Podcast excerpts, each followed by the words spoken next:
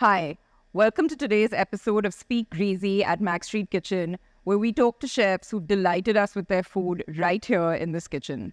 My guest today is Chef Luke Robinson, who started his career at Jamie Oliver's 15 and went on to work at the Fat Duck, Nobu, and most recently helmed the kitchen of Evelyn's Table in London.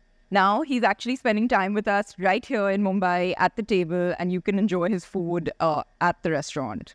So, you know, we were just talking about your, uh, you know, I asked you where you went to culinary school and uh, you started telling me about your experience with 15. So um, I think that was your real culinary education more than, you know, the, the formal sort of school that you went to. So tell us a little bit about that.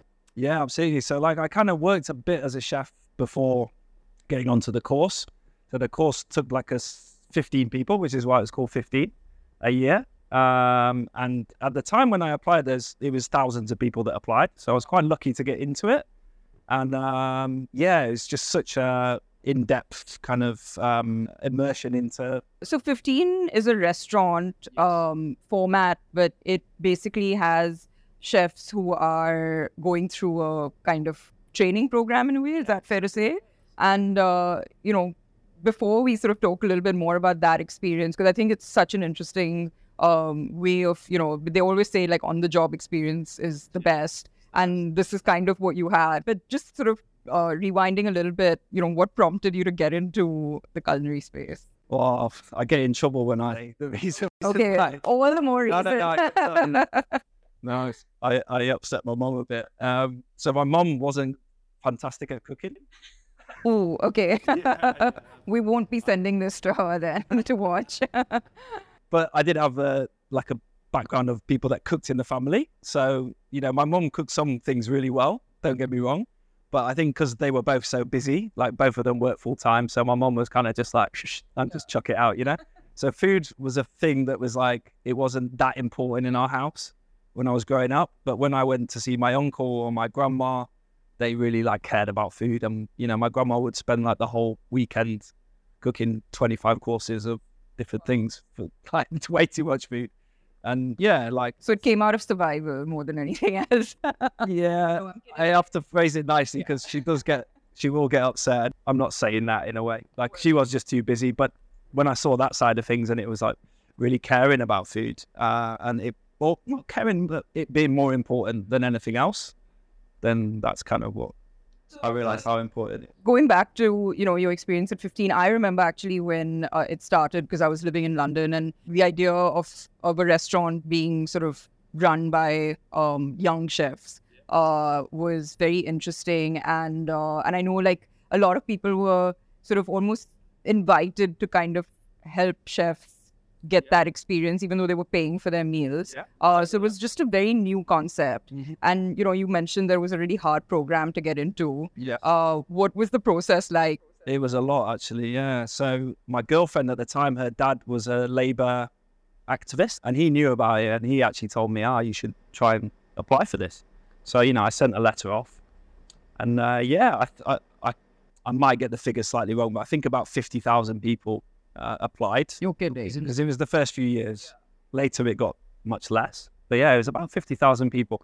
So I had to go for two interviews uh, where they decided, you know, if they liked me or not, I guess. Or, you know, if they, they had a quite a particular way of trying to build this group that would work well together. So there was lots of people from different walks of life and different backgrounds, right?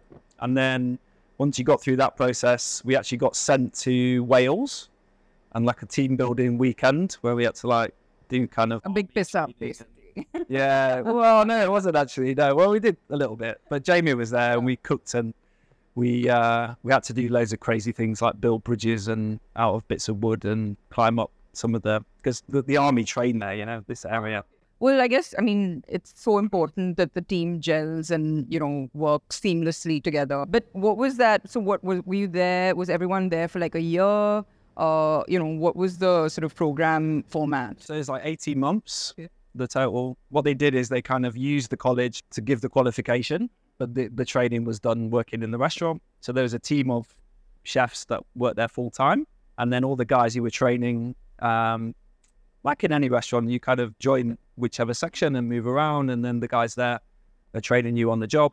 Um, and yeah, there was lots of events and and and outside things going on as well because it was Jamie. You know, he had a big media profile.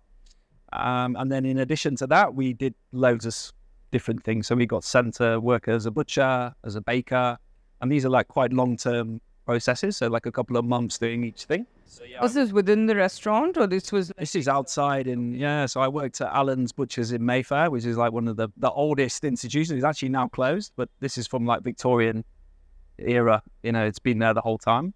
So they had a cutting block, this massive piece of oak, and every day they put salt and scrub it with like a wire brush.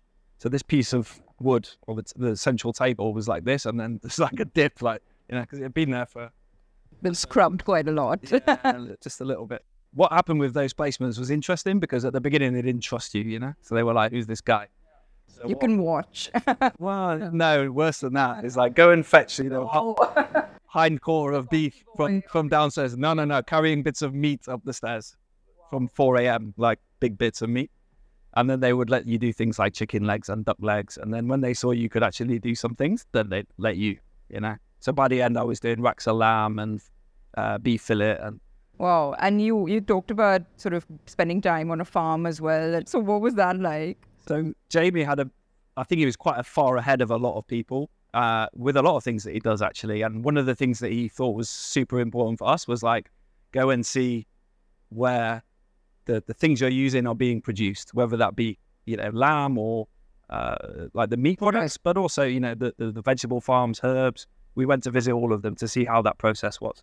And he also took us to ones that weren't run very well, you know, so you can see the, the both. Like, this is Right. a supermarket farm that's doing high production, and this is what we use in the restaurant. So we got to see all of those places.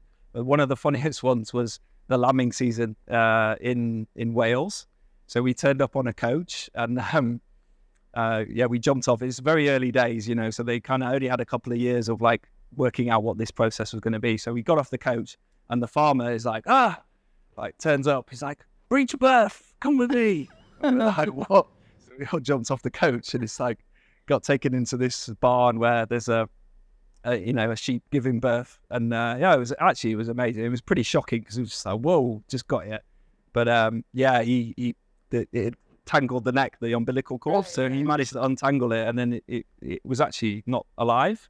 So he was like blowing like into the mouth like that, and then it, it woke up. But yeah, it was it was pretty crazy. We actually slept like on hay bales in the in the barn because there was not The farmer didn't have lodgings for you all. yeah. No, but I mean that's that's a, sounds like an amazing um I guess introduction in a way to the culinary world and then you mentioned that you also had an opportunity to work at restaurants like the Fat Duck and Yeah. um, very different obviously uh, experience and then Nobu which is again a completely different cuisine but I know that when we first met and uh, you know I know that wasn't your first trip to Bombay but our first interaction was when you were um, helming the kitchen of Evelyn's Table Yeah. and um, you know how did that sort of transition happen Well, I guess yeah, it was quite. It was an interesting process because I think that training that we just went through and talked about, um, it was kind of like a very different way of approaching food. So when I finished off there and I got to experience, you know, at the time was the best restaurant in the world in the top fifty, so it was the number one, and they were doing just crazy things. I think peak molecular gastronomy, Yeah, um, you know, era, and uh, you you was you you, you went right to the, the, the top of the, the food chain in a way, um, you know, in terms of where it was happening. yeah, there's some, there's so many funny stories from being there. Um, and it, it was a super crazy place. I think I was getting up at, so starting work at 5 a.m. So started getting up about 4.30 a.m. And then I'd finish work about 2.30 a.m. You're kidding. And I was doing that six days a week. So it was, it was mad. I like, I really pushed the limit of what I could Yeah. do as a human being. But some of the things that I learned there, I mean, the thing I say to a lot of guys that I train is like, it's it's a balance, isn't it? It's like you can put that much effort in, but you're going to reap that much reward. So it's finding the balance in between. I think it's good to push yourself, but yeah, you're right. You don't also want to burn people out if you're making those decisions. Like one of the things I ended up doing was climbing an oak tree to find oak moss. So he's like, right, this is what oak moss looks like. So me and this American guy Go and forage just it. walking around in the woods, like climbing up oak trees looking for this moss because Heston Blumenthal would come in and say, right, I'm, I want you to do this, this, this, this. So I, I want, you know, so this was like making an acetate to put on your tongue that tasted of oak moss for one particular dish. It was like um, a, a smoked eel dish. But then there was like four or five other things that he wanted the guys to work on. And then he'd go and come back a month later. And then you'd like show him, you know, whatever it is he'd done. So one of the things me and this guy ended up doing was finding the oak moss to, to put onto like an acetate. And then it was like in a little, like, um, like those mint acetates that were like, What the thing you put on your, your tongue, like a like a mouth fresh. exactly, yeah. That was one thing. And the other one, it's quite funny because today I was actually fixing R1 in the kitchen. Um, so it's like a little smoking pipe. And at the time, it didn't exist. So he sent us to Camden in London, bearing in mind, like the restaurant's in Berkshire, Yeah. you know, in the outskirts. So we went to Camden, which is like where people get tattoos done. And, you know, it's all like punk and it's like a music area is where Amy Winehouse was from and all of that sort of stuff. So we were going to all like the smoking shops for people that smoke weed to find the ele- an electric pipe, which we then stuck a, a you know a pipe onto, and then we were smoking things with oak chips and and what have you. And then, funnily enough, after that happened, somebody made a product which we now have in the kitchen. Of course. Well, Camden's actually where I stayed in my um, first year at uni, and and I lasted one semester, and then I, I was like, I'm going back to Bayswater. yeah, a little bit. Um, but amazing. So you know, obviously you've got a, a whole sort of bag full of stories, and then and then you moved on from there. And where did you go next? Yeah. So the, the reason I went back a little bit to that was like it was a very kind of high level of information that I'd been given. So at the time, I was like, I, I kind of wanted to get stuck in straight away. So I did do, I worked for quite a few chefs to kind of build up my knowledge of like very high level food. Um, but I was quite quick to get into being a head chef. Uh, and I was still quite young. So I, I headed up a couple of restaurants fairly quickly. And then that led into traveling around. So yeah, like I ended up in Italy. Or you also ended up in India. What's first impressions of India when you when you came out here? I think for the first few days, you're just like, whoa. But that's kind of what's nice about it. But you've traveled around a fair bit. I mean, is it really very different from everything else you've seen? Yeah, I believe so. Yeah, it's like there is other countries that have aspects of. So you could say like Bangkok's quite similar to Mumbai in a lot of ways. But yeah, I, I think India is very unique uh, in that sense. Like when I say senses, is like it's really loud. Like how many places do you have like "Born okay, please" written on all of the cars? You know, so I think I remember I got off at Goa and they were still building a lot of the road network there, right? So we came out and we were like stuck behind this lorry full of chickens with "Born okay, please." Chickens are all like trying to fly in the cage, and it was just bah, bah, bah, you know, "Ah, ah, ah." and yeah, everything about it. It was just like, wow, this is exciting. Yeah, I think since I've got here and spent a little bit more time, I'm a bit less naive. Haven't been conned as much on the street.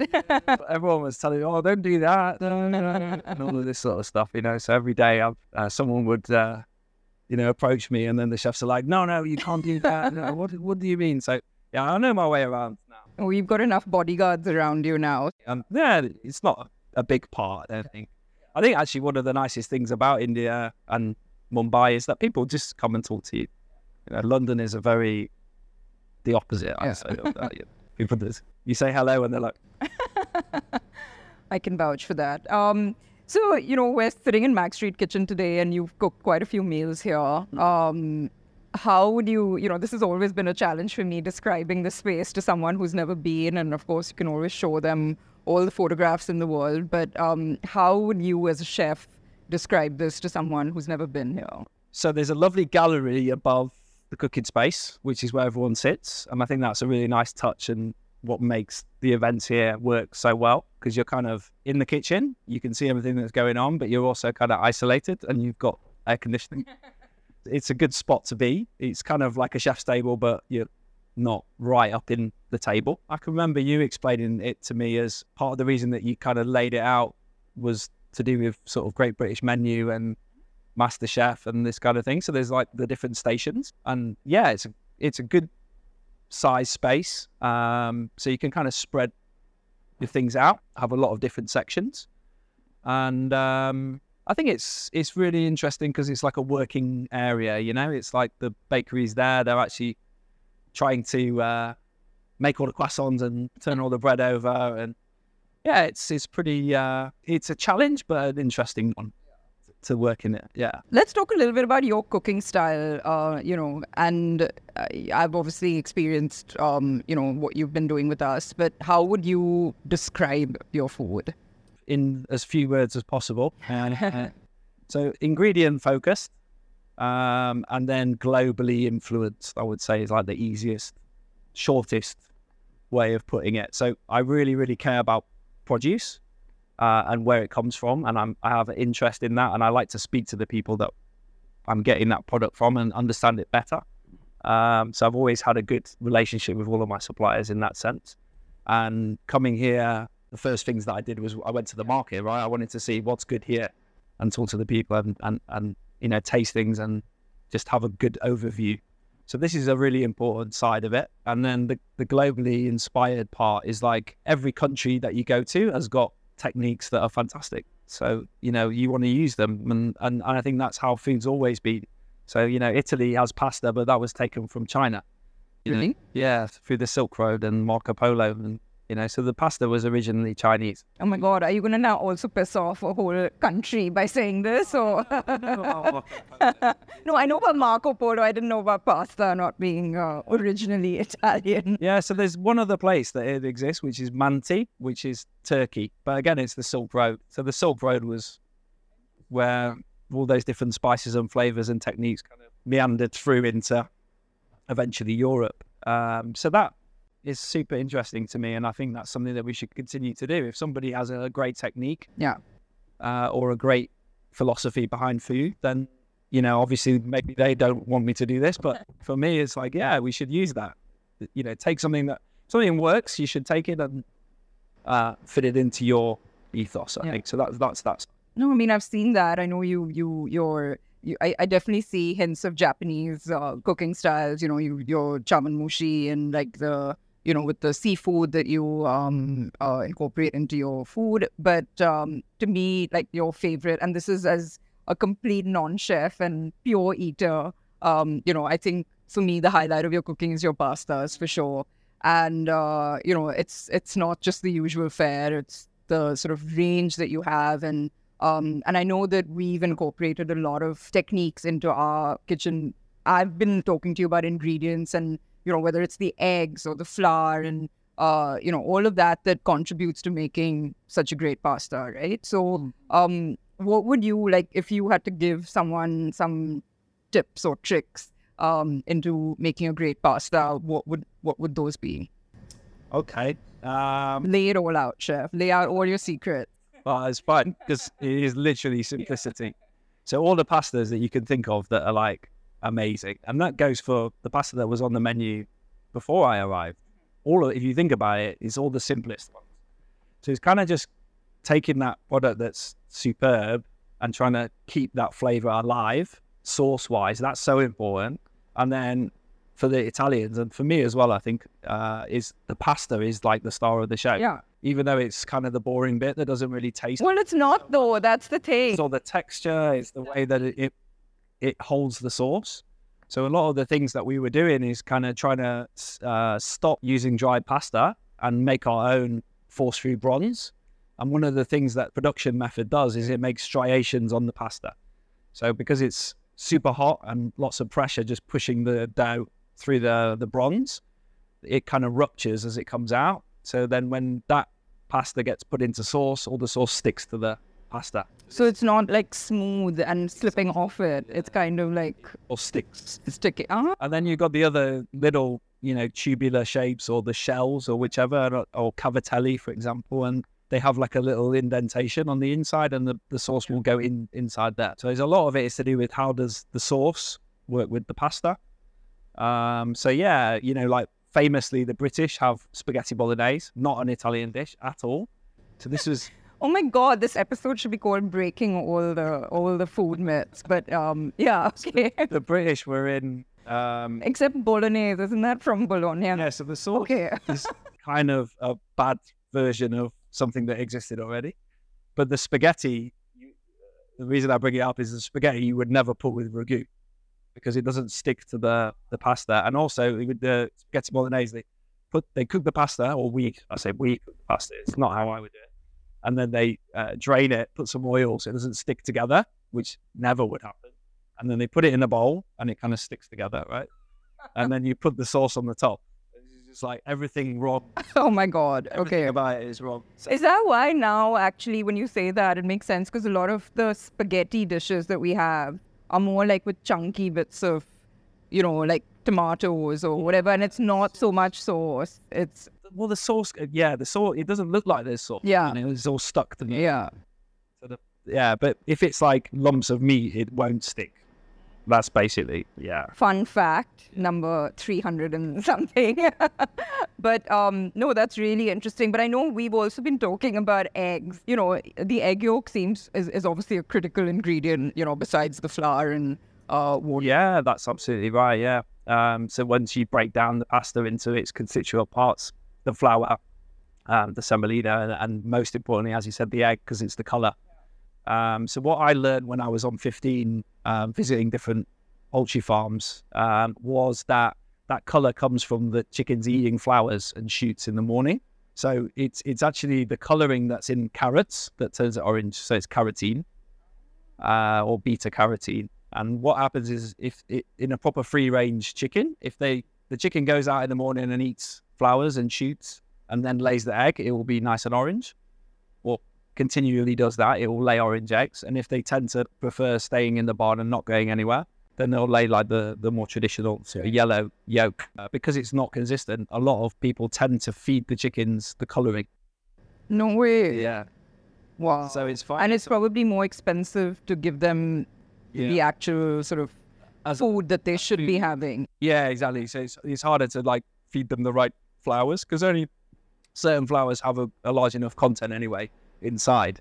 You were introduced to the concept of pure vegetarianism in uh, in in Mumbai, which is uh, vegetarians who, um, or rather, eggless, right? That's actually what vegetarian means here, and. Uh, we would just like scrap all of that pasta off the menu and come up with the eggless version. But you did a pretty damn good job with that. So, um, you know, I couldn't tell it was it was any worse off for not having egg in it. Yeah, I don't think it's that's. I, think you tend to find that the dry pastas are, are normally eggless anyway. And there's a few like artisan products that contain egg, but those those are better made fresh anyway. So that's like your egg tagliatelle or your tagliarini. So you could dry that, and it would take a little bit longer to cook. And it, and, but you have to dry at a very low temperature, like a 60 degrees, over a longer period of time.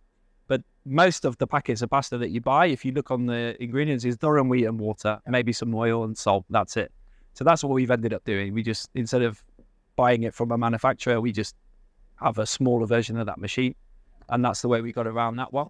Well, lots of lots of eggless uh, work on the menu. Um, I know I've been seeing that, but um, tell us what you've been eating while you've been in Bombay. Any favorite eateries, watering holes that you've discovered or um, been frequenting? Yeah, I, I mean, I, I think the first time I visited you guys, I got whizzed around so many amazing places, which is I was really fortunate uh, to to get a good, you know, view of the whole city. I was only here for such a short time, and uh, you know, yeah, I, I don't know how I ate that much to be honest. It was it was pretty mad. Um, so yeah, there's a few things that I love to do. Um, so one of my favorites is going really late, like about eleven thirty to Trishna, when it's like the last couple of people are just about to leave, and just going in and getting You're that annoying customer when they think they're going to be like closing and ready to like wrap up and get happy, and then you walk in. I'm terrible. Yeah, I think hospitality stuff actually the worst for that. But yeah, no, they, they stand by my table and just look at me as well. So you know, it's Don't take your time, basically. uh, you know, I I eat that quickly anyway. Like, I'm used to like eating over a bin. You know, like uh, whilst trying to get all the work done. So yeah, that's not a problem. So I I love that. Yeah, it's just great product, very simple, Um, and you know, you get you get the roti and the and, and this fantastic crab, and yeah, it's just a beautiful thing. So I love to do that. Uh, in the daytime, somebody took me here. Like I did, obviously didn't discover this myself, and I think a lot of people will know. But Swati Snacks, the, the service is super quick. All the guys are really really good at their jobs. I love it. Yeah, food's amazing. Uh, and like yeah, vegetarian food. It's also where Tim Cook visited on his trip to Bombay. He went to Swati Snacks, so you've got good taste. yeah, I loved it. I love it. And uh, watering holes. So I don't get that far from home uh, normally, but I do love Toto's. It's like the dive bar special. it's the OG dive bar. that I love. Uh, Abhishek's place, Woodside Inn. Yep. Yeah, so I, I love to go there. Um, they have some decent beers and That's a Bombay institution as well. So I think you've you've nailed all of them for sure. Um, I think they're everyone's favorite. So uh, and I know you're taking Hindi lessons. How's that going? yeah. Are you gonna rattle off some Hindi for us? I, am probably a little bit too embarrassed to do that, but I'll tell you something about trying to learn it. And um, so it, it's kind of this app, Duolingo, and it does actually help quite a lot because, you know, now I can hear people saying kidare and, uh, oh, I thought you were gonna be like, I, I can I can tell if they're abusing me. Or oh, yeah, this as well. Yeah. First thing I learned was swearing, but we're not going to go into that because that's how you pronounce properly, right? Um, so it does help in the kitchen with little bits, and I understand, you know, like if they're saying how much or where's this or how many minutes or you know all of this basic stuff that we Yeah. need for the kitchen. Um, but I'm still a bit too embarrassed to actually try and talk. And when I say something, they're like, "What?" And I'm like, "Yeah, I just said it perfectly." So a lot of it's just Google Translate, um, but it, it it is actually a good level. I can read the uh, the Sanskrit kind of letters a bit now. Yeah, so I can when I'm doing the lesson, I can pick out, you know, what is the sound for Ella or, you know, whichever. This was the big bit at the beginning that it was teaching me, and I was listening to it. It's like, ga, ga, ga, ga. And they're all different. And I'm like, well, it's the same, you know? And it's the same for everything. So it's tur, tur. And I'm like, there's no difference. And people are like, no, no, listen, it's completely different. I'm like, it's, it's the same. the same word could mean something very different. Yes. Just with that nuance. So yeah. But no, no, I, I obviously not very good, but Well, if you if you follow if you follow Chef on Instagram at Gully Chef, you you'll see these uh, random updates on how he's doing. And it's time for a quick rapid fire, and Chef be as honest as you have been throughout. okay, London rains or Bombay summer? London rain, I'm afraid. Or pani puri or vada pav? Difficult one. I like them both. Probably Vada Pav. Put in one of your menus. Um, Yeah. Uh, restaurant awards, yay or nay? oh, I think it was such a good thing for the guys that we got in the the list. So I have to say, yay. Plant-based meats, uh, bad fad or here to stay? I think here to stay, but using natural produce. Um, gluten-free, vegan, or Jain? Which is your favorite guest to look for? Oh, I love cooking for everybody. oh, you can't. Come on. Um, I think it has to be Jain because I don't think anybody knows actually what the rules are, including the people that are Jain. Because truffle is definitely under the ground, but truffle is quite often wanted. Yeah, Exception. um, favorite food city in the world? Tokyo. I You need to go. dying to go there. Oh my god! If one more person says Tokyo to me, I'm getting on a flight. Okay. Um, a bucket li- list restaurant that you're yet to make it to. Oh. Can it be one that's closed and I'll never make it? No. Or it could be one of those and then one that's still open. I think one that I re- there's many, many, many. Yeah, but I think one at the moment that I really like the ethos of is Frantzén, the original Frantzén. Okay, and which is the one that's closed that you would have liked to? Um, I really would have liked to go to El Bulli. I knew you were gonna say that. I think that's on everyone's list. So, um, yeah. Well, alas, but uh, well, I hope you make it there. And um, until then, uh, um, enjoy the rest of your time in Bombay. Yes.